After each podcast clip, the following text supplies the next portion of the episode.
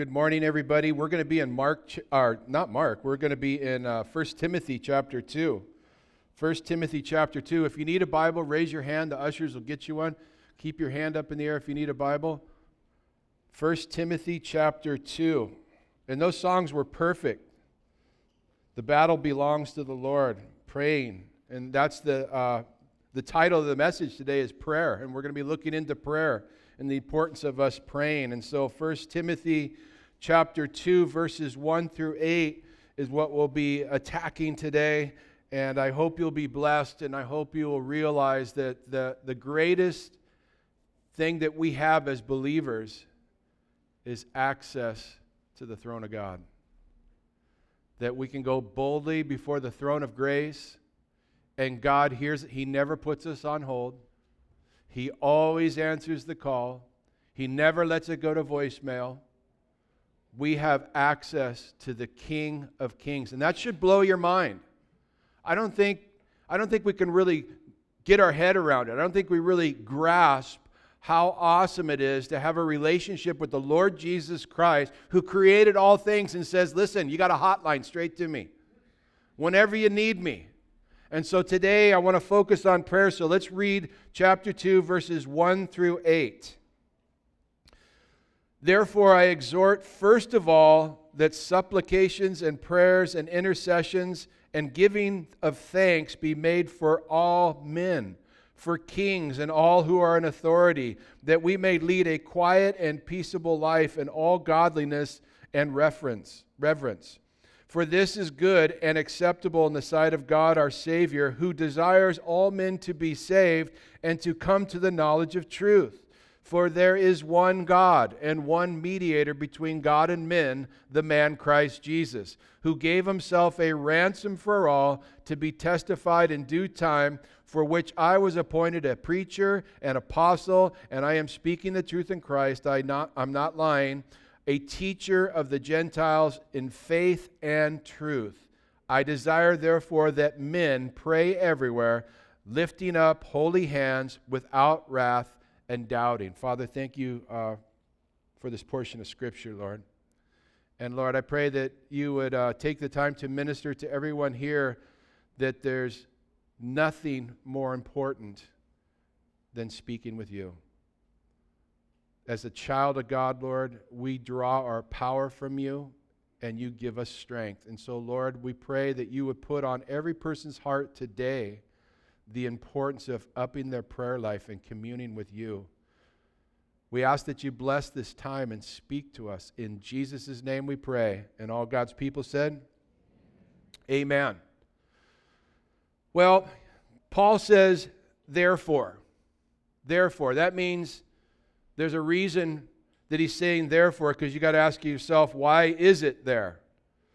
And he's been talking to Timothy, and Timothy was the overseer of the church in Ephesus. And Ephesus was the role model church.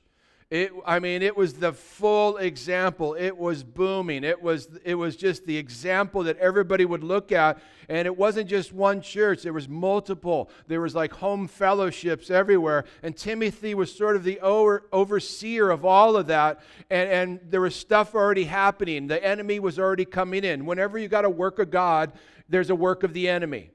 And the enemy doesn't sit outside and wait for you, he comes in and he sits right next to you. Now, don't look at your spouse but you need to understand that the enemy is wherever the Word of God is going out. You might think that the enemy is at the drug houses, at the house of prostitution, it's in politics. No, he's already got those things. He's on the front lines. He comes into the church. He comes anywhere where the gospel is being given. He's on the mission field. He's trying to stop the gospel from going out because he doesn't want anybody saved. And so the warfare is right here. The warfare is when you step out to do something for Jesus. As soon as you want to do something for the Lord, you're going to come under attack. We've got to keep the armor of God. You say, listen, I'm going to start going to church all the time. They're guaranteed something's going to get in the way. But you just you just buckle up and, and get in your car and get here and do that thing that you promised God and watch God work in your life and bless you. And so we see that there were some problems. We see that it seems like Timothy was about ready to dig out, and Paul urged him to stay. And the reason was there were some things that were going on. There was some phony doctrine, some false doctrine. There was, they were listening to fables and genealogies, and, and they were getting involved in legalisms and stuff like that. And Paul was commanding Timothy to stop that nonsense. Get away from legalism. Make sure you're teaching sound doctrine. And so when he gets to uh, chapter 2, verse 1, he says, he, he deals with all of these things and he, and he says, but first of all, here's what you need to do you got to pray. In light of everything that I said, in light of warring against false doctrine and watching out for legalisms and church discipline and dealing with things like that, you, you need to be praying. We need to pray before we do anything in life. We need to pray before we get out of bed. And so today's message is all about prayer. We need to realize that prayer is the most powerful thing that we can do. You want to see a victory in your life? Spend more time with Jesus. You want to see a victory in your children? Spend more time with Jesus. Pray to God as a parent that God will show you what He's going to do with your kids so you can go lay hands on your children and pour out a blessing upon them and build them up because they're facing a nutty world. And we're handing the torch to them, and they need to be ready. They need to be strong. They need to be willing, and they need to be protected. And that comes through prayer. If there's something in your life you're battling, prayer is the answer. The more we spend with Jesus, the stronger we're going to become. The more we're in this word and the more we're on our knees, the better off we're going to be. Because God's going to give us the strength.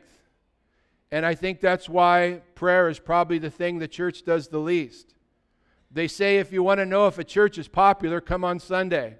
They say if you want to know if a pastor is popular, come on Wednesdays. And they say if you want to know if Jesus is popular, come to a prayer meeting. It's somehow the enemy gets us too busy. I love what my friend Pastor Waxler over there in Honolulu says. T O O B U S Y. Too busy, too overly occupied being under Satan's yoke. The enemy will get the best of Christians so busy they don't have time to pray. And when, you know, I always remember this preacher. I don't remember his name, but I remember this. He said, he said that he prayed for an hour every single day before he started his day. One hour. And then he said, but some days he was so busy he couldn't pray for an hour, so he said, I'd pray two hours. That's wisdom. The enemy will do anything to stop you from praying. It's funny, you know, last week we had a, a, a guest speaker, and, um, and, and I was thinking to myself, you know, you, you know uh, one morning I woke up and I was like, you know, gosh, you know, I, I'm not speaking this week, and usually I, I, you know, I pray before I get out of bed. Then I get into the Word of God, and, and then I start praying and reading the Word. And I, I woke up and I thought, you know what? Maybe I'm going to check the news first and I turned on the news and I was on for like five minutes and I go, this is not the way I want to start my day. And I, I just turned it off and I went back to what I was doing. I went back to my normal routine of getting up and praying and getting into the Word of God, even though I wasn't speaking last weekend.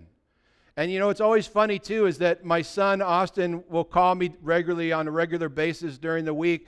And he, he said to me the week before, he says, Hey, what are you doing? I go, I'm studying. He goes, What are you studying for? You got the week off. I said, because I guess God gave me two weeks because He knew that I needed two weeks to get this message in order. And so, you know, we always want to be in the Word. That's where we're going to get our strength. That's where we're going to get our power. And, and it's through prayer and being in the Word. If you want God to move in your life, I want to see God move in a mighty way in this church. I want to see us come together in prayer and Him shake the building. I want to see him do just a, a work of revival and just a spiritual strengthening in the body of Christ that he would use you guys. You are called here for such a time as this. God has put you strategic, strategically on the North Shore for such a time as this because he wants you to be the hands and feet of Jesus and to go out there and spread the good news, the gospel of Jesus Christ in the water, on the hiking trails, at Foodland, in the parks, at the schools, at the workplace. You've got, you've got so much opportunity.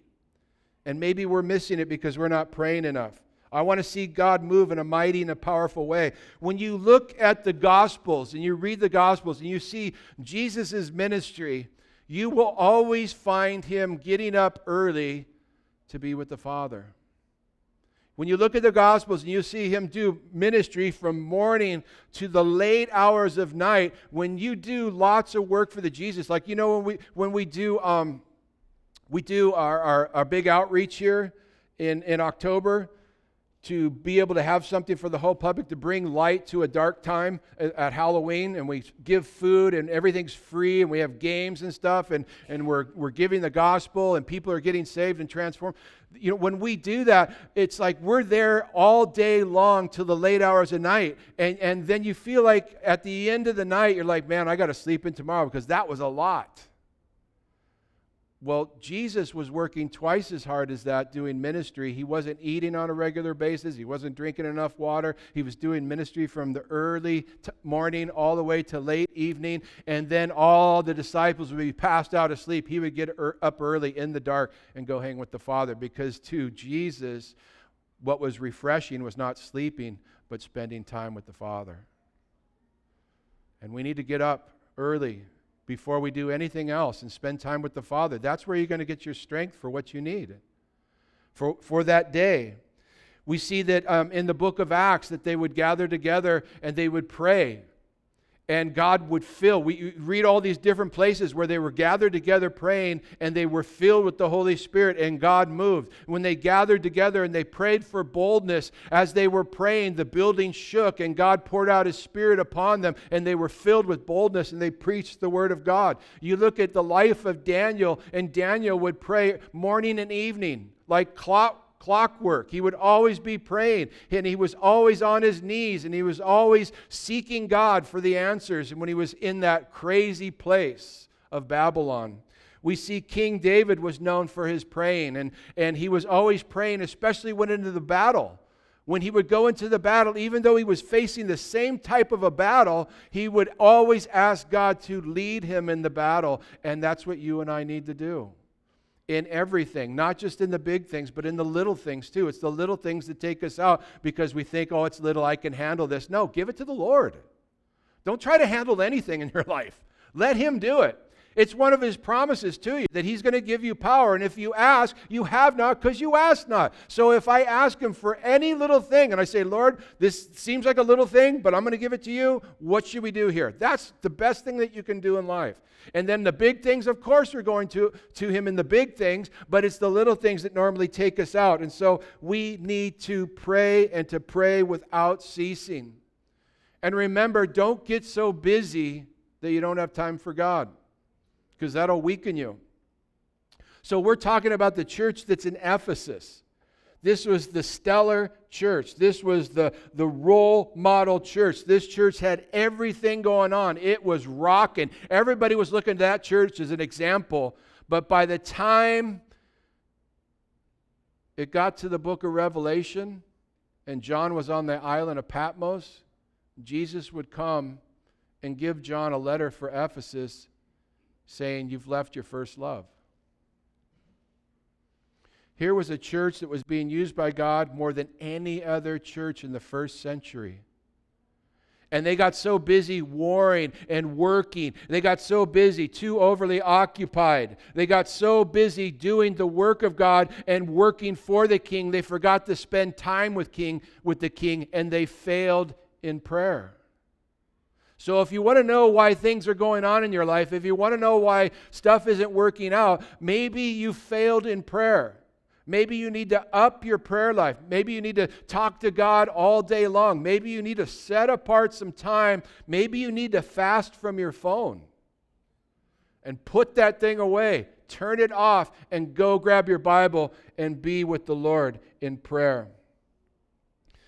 We don't want to be in the place where God tells us, hey, you're doing great things, you're doing godly things, you're doing awesome things, but you've left your first love. You're not spending any time with me. You don't want to get in that place with the Lord. We want to pray for everything that we do. Amen? Do you pray for your food? Anybody? Can, can, can you put us in that prayer?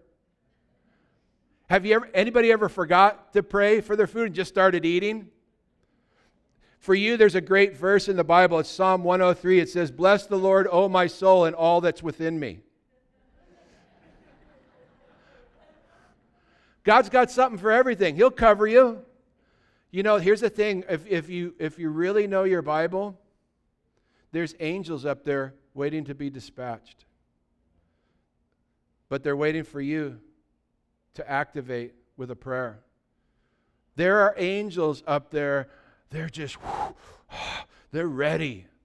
And they're just waiting for somebody to pray so they could be dispatched and come down and bring answers, to be in a place like this and to be guarding us when there's all sorts of spiritual warfare going on, even in the church. Even as we're giving out the message, there'll be people that'll get distracted. Somebody will text them on their phone, or something will happen, or they'll get sidetracked and looked over here and they'll miss what God's got for them. There's a warfare going on. And when we gather together in His name, angels are present, but the enemy's also present. And the angels are there to keep back the enemy so you can receive the Word of God with all readiness and apply it to your life and be used by God. And we have to pray. You know, the last words of Mary in the Bible was at that wedding when uh, she was in charge of the wedding and she ran out of wine and she asked Jesus to change the water. Oh, she didn't. She just said, We're out of wine, but Jesus changed the water to wine. You guys remember that? The last words recorded in the Bible that Mary said was, Whatever Jesus says, do it. I thought that was the best thing that she could finish with of anything. Whatever Jesus says, do it. And what does Jesus tell us to do? Pray. Pray without ceasing. Pray constantly. Be anxious for nothing, but pray. Prayer always. That's where we're going to get strong. And so, here, in, in light of all that um, Paul was telling Timothy in this chapter, watch out for phony doctrine, watch out for fables, genealogies, legalisms. Uh, make sure when there's, there's wolves in the house to, to kick them out. If they're a threat to the, the church and they're bringing in false doctrine, get rid of them. He, he said that. He, he said, and basically he was saying to Timothy, I, I'm not asking you to do anything that I wouldn't do myself, because we see there at the end of chapter 1, uh, he talks about uh, those that have rejected the faith having suffered shipwreck, of whom Hymenaeus and Alexander, whom I delivered to Satan, that they may learn not to blaspheme. And so, when there's people that are causing division in the church and they won't listen and they're bringing in false doctrine, God says, deal with them. If they won't listen to you, you got to put them out. And He says, and this sounds crazy, but turn them over to Satan. Let them hit rock bottom. Hopefully, they will look up then, and if they repent, receive them back into the church. And so he says, So, in light of all these things I've told you, Timothy, first and foremost, you need to pray. And so, verse 1, he says, Therefore, I exhort first of all that supplications, prayers, intercessions, and giving of thanks be made for all men. All men? All men. I looked up all, it means all. That means praying for believers. That means praying for unbelievers. That's praying for all men to get the gospel out, to have divine appointments, praying for their, your fellow uh, brothers and sisters in the Lord. And so he says supplications. So, what is supplications? Supplication is praying for needs. It's praying, it's making request. It's asking God to do something like, Lord, would you bless our time of gathering? Lord, would you receive our worship right now? Lord, will you bless this gathering together as we look into your word? And then he says, along with supplications, prayer. And prayer is more general. It's, it's, it's talking to the Father, it's, it's including everything. And then he says intercessions. So, what's intercessions? That's praying on the behalf of others. That's something that we really need to focus on. We need to be other centered, not self centered. We need to be praying for others constantly, praying for this church, praying for the leadership, praying for our families, praying for our spouse, our kids, our grandkids, praying in our community for that people would get saved, being an intercessor. Jesus is our great intercessor. Do you know that Jesus is praying for you? I tell you what, I, I can't think of anybody I'd a, rather pray for me than, than Jesus. I mean, how about you? I mean, it's nice to have him in my corner, but I would love to have you in my corner praying for me too. But man, Jesus, can you think of that? God who created us, and it give, has get, blessed us with everlasting life because we put our trust in Him. He's praying for me. He's praying for you. He wants to use you in a mighty way. He wants to empower you to do His will.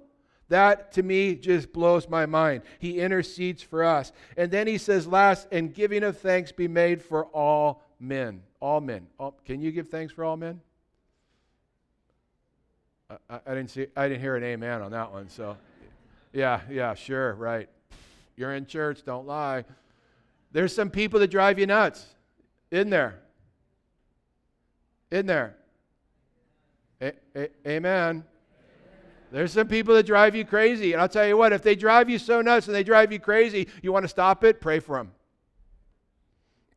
Hello? Pray for them. And be honest with God. Don't go, oh, Lord, I just love them. They're just so sweet. Bless them, Lord God. I just, you know, I want to pray for them. He's like, you don't love them. You hate them. I know. and I don't care if you take them off the planet. But you know what, Lord, your word tells me to pray, so I'm going to pray, and I hope you change my heart in the process. I hate them, take them, get them out of my way, but I'm praying for them. And you know what happens? A couple weeks later, you're like, you know what, Lord, they're not so bad. You know, I, I pray blessings, I pray growth, I pray they get close to you. And then a couple weeks after that, you're like, you know what, Lord? Man, I feel bad for them. I actually love them. I care for them. It just, your whole heart starts to change. Why? Praying Talk about me all you please. I'll talk about you when I'm on my knees. Praying. It's the secret. And praying for all men, what? For an opportunity to share the gospel. To share the gospel of Jesus Christ. You want to see a North Shore change? Lead people to the Lord. Only transformation in the heart by Jesus Christ will, will heal our island. We'll stop human trafficking. We'll stop drug addicts. We'll stop alcoholism. We'll stop violence. We'll stop all the thievery. Only a transformed life. We're so busy trying to stop all these evil things rather than praying for those people. If they give their life to the Lord, that stops it. We want to see revival sweep the North Shore. And then he says about praying, he goes on in verse 2 for pray for kings and all who are in authority, that we may lead a quiet and peaceable life in all godliness and reverence. For this is the good and, accept, and, and acceptable in the sight of God, our Savior. So we're to be praying for kings, for those in leadership. We're to be praying for our president. We're to be praying for governors and Congress and the Senate and mayors. We're to be praying, we're be praying for other countries. See, we don't realize that, that government was God's gift to humanity. Now, you remember in the beginning that Israel wanted a king like all the other countries, all the other nations. And God said, I want to be your king. And they said, No, we want a king like everybody else. And, and Samuel was so upset. And Samuel went to God and he says, Hey, d- d- don't be upset, Samuel. They didn't do it to you, they did it to me. And he goes, If they want a king, fine. I'll give them a king, but you remember, you remind them what a king's going to do. And Samuel goes back, and I'm just going to paraphrase this, but Samuel says, um, You know, if you want this king so bad, here's what's going to happen. He's going to take from you, and take from you, and take from you, and take from you until you become his slave. And they're like, We want a king. And they got a king. And that didn't work out too good, did it? But then God put in his man, King David, and so God set up a government placement of those in leadership to rule over nations, but to do it in a godly way.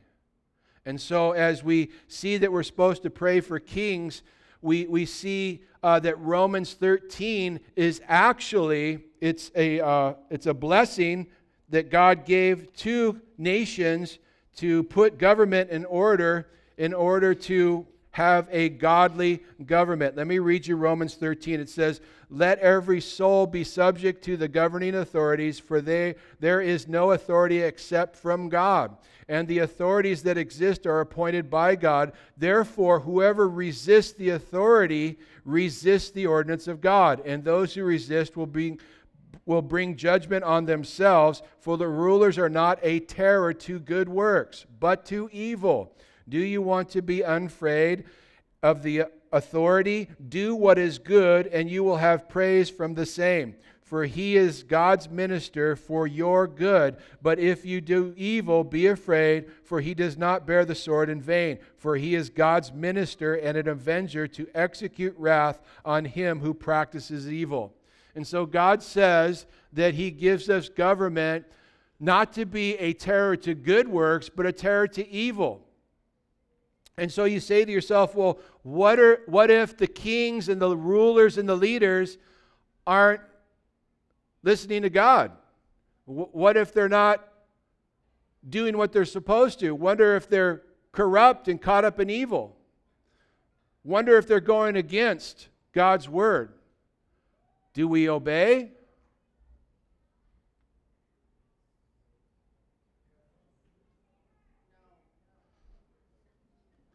Let me put it to you this way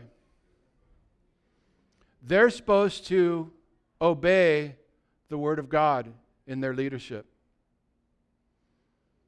If, if our government said to us, you can only have two children, if you get pregnant a third time, you have to abort it, we're not aborting. If the government says your church you can't meet, it's against the law, we'll throw you in prison, we're going to meet. You know, when they shut us down during COVID, and we finally got over it. We said, you know what, it's not what they're making it out to be. And uh, we opened back up, and the place was packed. And somebody snitched on us, somebody ratted us out. And next thing you know, I got a letter from the prosecuting attorney of Kauai who threatened me to send away 75% of our church and then make the 25% wear a mask and social distance, or I was going to jail for a year with a $5,000 fine. I ignored him because I know he was breaking the law. He wasn't honoring our Constitution. I knew they couldn't do that to me, so I just ignored it. See, you got to understand something. America is not like Russia or China or Cuba or Iran, where they have a dictator that leads over them. America is a republic. We obey a constitution. What does that mean? That means the president, the vice president, the Senate, the House of Representatives, governors, and mayors are our employees. Do you know that? They work for us. They don't rule over us, they work for us. And if you don't like them, you can fire them by voting. Okay? So when I opened up and I wouldn't close, I had a lot of people sending me Romans 13 and leaving the church. And we're leaving the church because you're not obeying Romans 13. I'm like, you better reread it.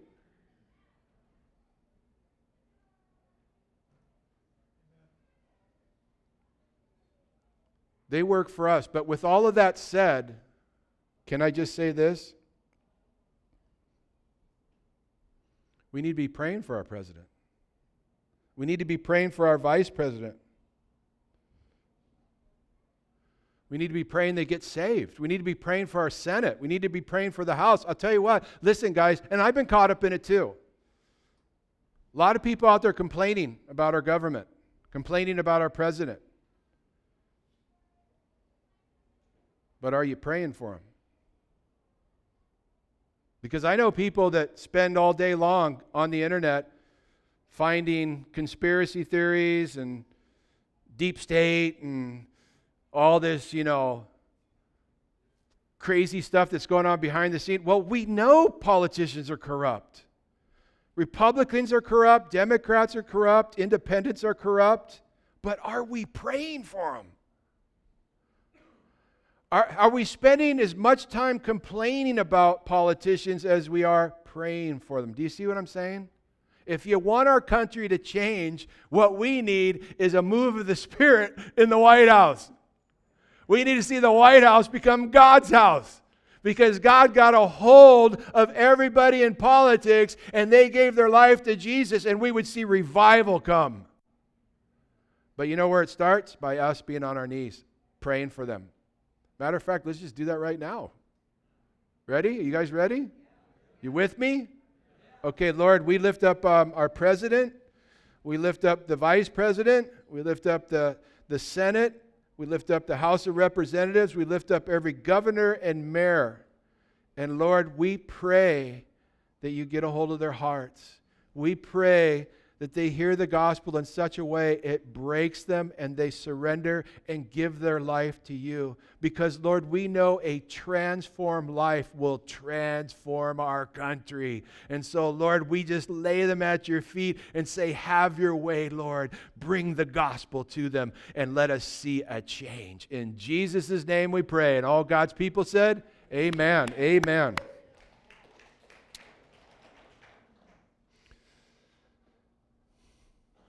We need to pray and keep praying. Don't give up. And I, I, pray that you would make that part of your daily task in praying is pray for our leadership and, and pray for our island, for our mayor. He needs your prayers. He's in a tough spot. Um, so he says, pray for kings and all that are in authority, that we may lead a quiet and peaceable life in godliness and reverence. For this is good and acceptable in the sight of God, our Savior, who desires all men to be saved and to come to the knowledge of the truth. So, how many men does God want to be saved? All. All. All. For God so loved the world that he gave his only begotten Son, that whosoever believeth in him shall not perish but have everlasting life. He, he wants all to be saved. So that just kind of puts to rest Calvinism, which says God picks who he's going to save and he picks who's going to go to hell. God doesn't pick, he gives you free will. God doesn't send anybody to hell, you send yourself by rejecting Him. The blasphemy of the Holy Spirit is rejecting Jesus Christ as Lord and Savior. God will forgive you for any sin, but He won't forgive you for rejecting Him as King, as the only one, as Lord and Savior. He died for your sins on the cross. He paid the debt so you could have eternal life, and we owe everything to Him. And so we are to pray for all men. And then he goes on, verse 5, and he says, For there is one God and one mediator between God and men, the man Christ Jesus. So wait a, whoa, wait a minute. There's one God and one mediator. And who is it? Jesus. Well, that puts to rest all these other phony gods. There's one mediator between God and man. It's Jesus. It's not Allah. It's not Muhammad. It's not Buddha. It's not Krishna. It's not Joseph Smith. It's Jesus. There's one God. There's only one way, one mediator between God and men the Godhead, the Father, the Son, the Holy Spirit, three in one. They're one, three persons, but one God. Jesus Christ, fully God, fully man. God, who is in such an unapproachable light that we could not stand in his presence in these mortal bodies. That's why we're going to get transformed bodies, new bodies. Jesus, God clothed in flesh, to come down and dwell among us, something tangible we could hold on to. He had to come down as a man to pay the price for man's sins. And then he leaves and he sends the Comforter, the Holy Spirit, that dwells inside of us, who gives us the power and the strength and guides us through everything in life. Three in one the Father, the Son, the Holy Spirit, but there's only one mediator. He said, Jesus said, I am the way, the truth, and the life, and no man comes to the Father except by me. That's it. You can't get in any other way. But that's good news. Jesus is the way and the truth and the life. I love that because, you know, when I was thinking, um, when I was reading Job, Job, remember when Job lost everything? And he lost all of his property and he got struck with boils from head to toe and everything seemed like a loss and he never cursed god and all of that because he said you know what? The lord you know i came into this world naked. I'm going out naked. The lord gives the lord takes taketh away. Blessed be the name of the lord. If i got everything praise you god. And if i got nothing praise you god. And if i'm healthy praise you god. And if i'm sick praise you because i won't be sick forever. That's the right attitude that we need to have. But you know what? Sometimes we get a little down. We get a little overloaded with the things of the world and we, we have little pity parties, or is that just me? And we get a little down, and Job says, Man, I wish there was just somebody. I wish there was just a daysman, someone that, that could, could reach up to the hand of the Father and reach down to man. Well, there is. There's one mediator between God and men, the man Christ Jesus. He makes it all possible. He bridges the gap. He reaches into heaven to the Father and he reaches down and probably grabs me by my hair and he says, I'm bringing you together. He bridges the gap. And now I live for him by the power of the Holy Spirit in me, and I can do all things through Christ who strengthens me. Apart from him, I can't do a whole lot. I mean, I get something accomplished. Apart from him, I can mess things up. But with him, I can do everything. I can do all things. And then in verse 6, he says, Who gave himself ransom, speaking of Jesus, for all to be testified in due time, for which I was appointed preacher and an apostle, and am speaking the truth in Christ. I'm not lying, a teacher of the Gentiles in faith and truth. And so we see that Jesus is not only the mediator between man and, and God, but he was the one that paid the ransom for us. He paid a price, a debt he did not owe. He paid a debt that you could not pay. And he did it because he loved you, because sin entered in at the garden. And because Adam and Eve fell into sin, all have sinned and fallen short of the glory of God. We've all been born into sin, and God didn't want to leave you in your sin. He wanted you to be forgiven, and He wanted you to be in heaven with Him for all eternity. So He paid the ransom, He paid the price, and it was the only price the Father would accept. And God, who created all things, laid down His life and took a punishment and was put to death by his own creation for your sake and mine. If that's not enough love, if that doesn't speak love to you to live for Jesus, I don't know what can. The cross is the greatest showing of love that God could ever show us. And he did that because he so loves you. And then it says, uh, Paul says he was appointed a preacher and an apostle and he says, I'm speaking truth in Christ, and I'm not lying, a teacher of the Gentiles in faith and truth. So Paul says, I was appointed by Jesus Christ a preacher. Now, what's a preacher? A preacher preaches the gospel. He gets the gospel out. He says, I was appointed an apostle. What's an apostle? A sent one. He was sent all over the place to start churches. And he says, and I was also a teacher. So, what's a teacher? A teacher is a teacher of the word. So, what happens is a preacher comes and gives you the gospel. You get saved. And now that you're saved, you need a teacher to grow you in the grace and knowledge of the word of God. And so, preaching is for the lost, teaching is for the saved, but you can have a little preaching and teaching even in your sermon because you never know who might be sitting here that needs Jesus. And so I like to always incorporate those things. The last verse for the day is verse 8. He says, I desire therefore that the men pray everywhere, lifting up holy hands without wrath and doubting. Now, this verse is to men. It's not the word in the Greek for mankind. This is actually the word in the Greek for men. Next week we'll get into women. Uh, you can read ahead. But here he says, I desire therefore that the men pray everywhere. Guys, you got a responsibility. Husbands, you got a bigger responsibility because God says you're the head of the house. He doesn't say that in a, in a weird way. You're not to be a dictator, you're to be a godly man to your spouse and to your children. But there's an order in the house, and God holds men responsible. You're not going to get to heaven and complain about your spouse. Oh, Lord, it's, you know, like Adam. Oh, Lord, it's that woman you gave me. God's going to say, that's your fault. Did you love her like Christ loved the church and gave himself for it? Well, I tried. No, that's not going to fly with God. You got men, you're the head of the house. And God says you need to be you need to be the leader of the house that your kids, your wife see you in the word of God and praying and you're praying for your kids and your wife. No pressure, huh? He says, pray without anger. You ever heard of angry prayer? Man. He says, pray without doubting. That's tough, isn't it? You ever prayed for someone that was sick or someone that was handicapped, someone that needed to be healed? and you're like, okay, we, are going to pray for you, and you're like thinking in the back of your mind, I don't think God's going to do it, but you know. He says, stop praying like that. Pray like you're going to see God move. pray expecting healing. I don't know about you, but I've seen some miracles. I've watched people get prayed over, and I've seen a mir- miracles right in front of me. God's still moving, He's still in the business of miracles. But the greatest miracle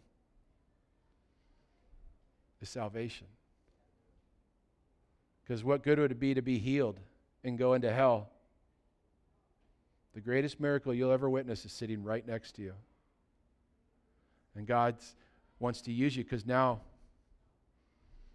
you're His. How many of you are in full time ministry? Raise your hand. Okay, let's, let's try that again. Would everybody raise your hand right now? Thank you. Okay, there you go. You're in full time ministry. You were in full time ministry the moment God called you. As soon as you got saved, He said, I got something for you to do. And you said, But I can't do that. He goes, Great, you won't get in the way. I'm going to give you the power, and I'm going to give you the opportunity, and you're going to watch me work in you and through you to bless others. We're all in the ministry. Do you have an ear to hear what God is saying to you today? We're to pray without wrath. We're to pray without doubting.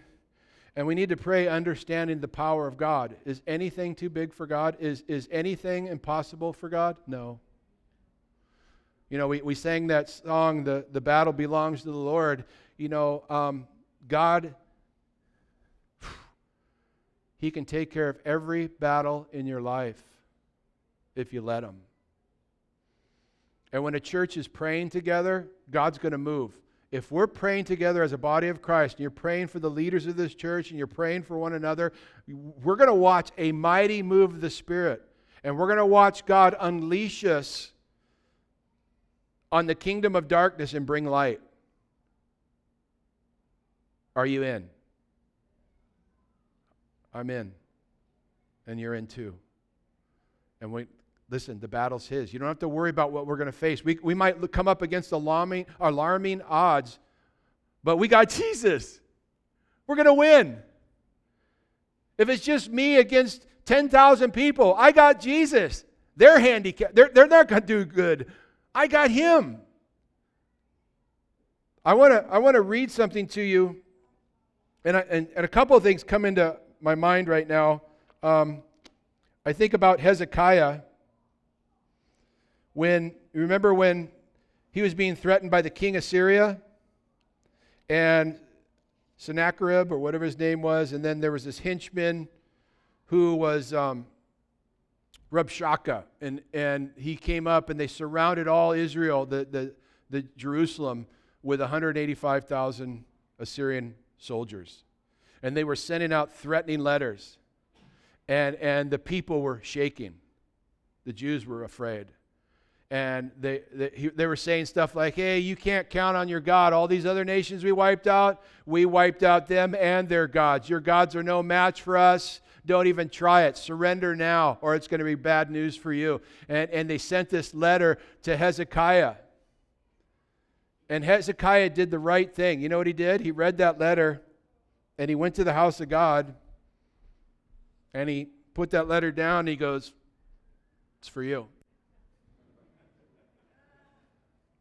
Just saying, they're saying some pretty horrible things about you. They said they got you in the palm of their hand. Just saying. And the Lord spoke through the prophet Isaiah. And he said, Don't worry. Not an arrow will be shot, nor will you have to lift a shield.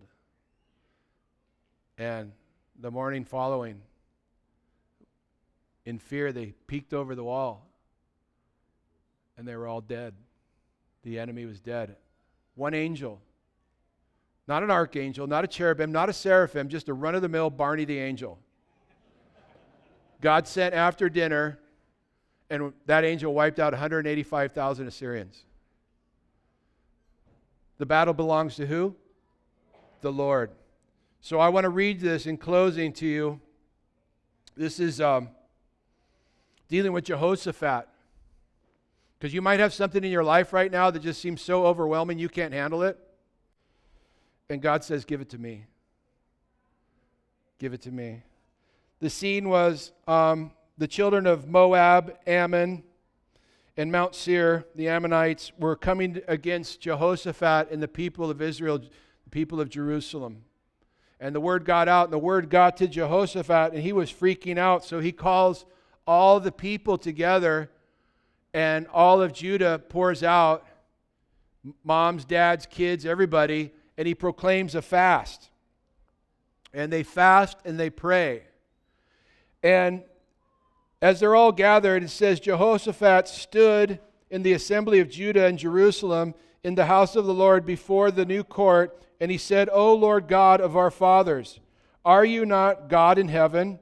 And do you not rule over all the kingdoms of nations?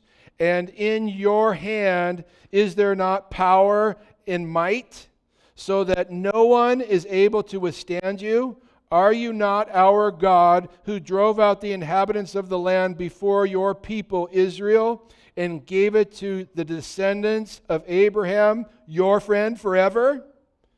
And they dwell in it and have built you a sanctuary in it for your name, saying, If disaster comes upon us, or sword, or judgment, or pestilence, or famine, we will stand before this temple and in your presence, for your name is in this temple, and cry out to you our affliction, and you will hear and save. And now here are the people of Moab and Ammon and Mount Seir, whom you would not let Israel invade when we came into the land of Egypt. But they, we they turned from them and did not destroy them.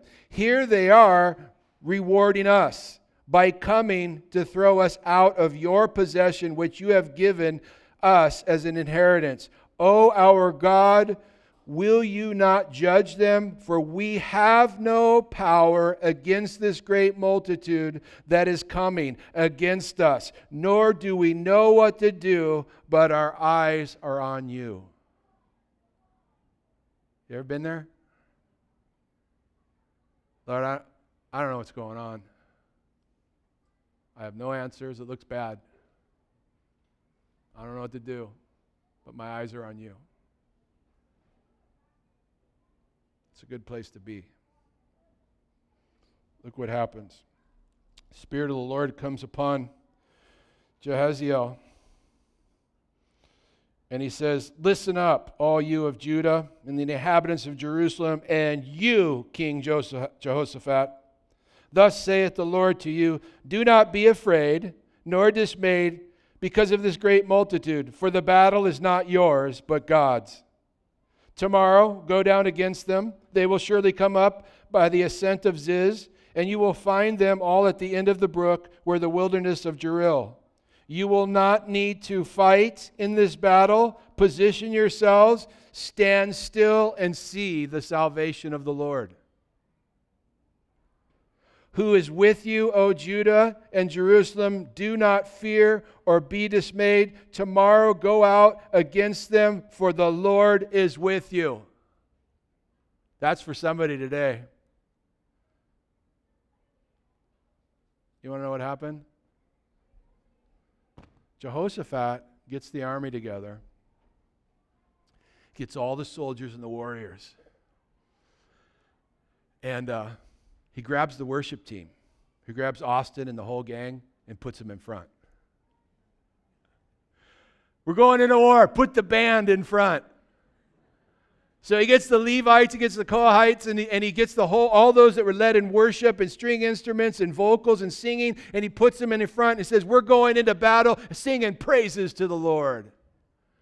And as they started marching and they started singing, God heard the music, starts tapping his foot. Yeah, yeah, come on. And he then all of a sudden causes confusion with the enemy Ammon and Moab turn on Mount Seir, they wipe them all out, and as soon as they kill all them, they freak out and devour one another. So when, when Jehoshaphat shows up with the whole army and the worship team, when they come over the ridge and they look down at the valley, everyone's dead. It said no one escaped.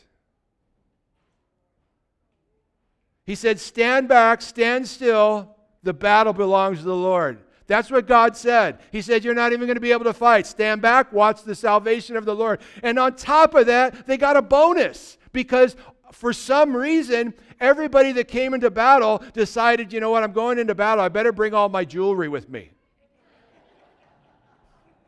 They brought their gold, their silver, their precious jewels, their money. They brought everything with them, so much so it took the children of Israel three days to remove all the booty. So not only did they not have to fight, they made some money. But here's, here's the best part when they got back, they glorified God. They didn't take any of his glory. In Isaiah, the Lord says, I am the Lord, that is my name. I will not share my glory with another. And they gave God the glory. Are we giving God the glory in our life for all the great things that He's doing? Are we giving Him the glory even when it's not going our way? We should be. I can't tell you, I can't impress it enough upon you. Pray, pray, pray. The worship team will come forward. We're going to partake in communion. And before you come out, I want you to pray. I want you to talk to God. I want you to ask for strength. I want you to ask for favor. I want you to pray for revival. I want you to pray for everyone that's next to you. And then we'll receive together, we'll partake, and we'll sing some worship and give God the glory. And then we'll go outside and we'll have a meal together and break bread. Amen? Amen.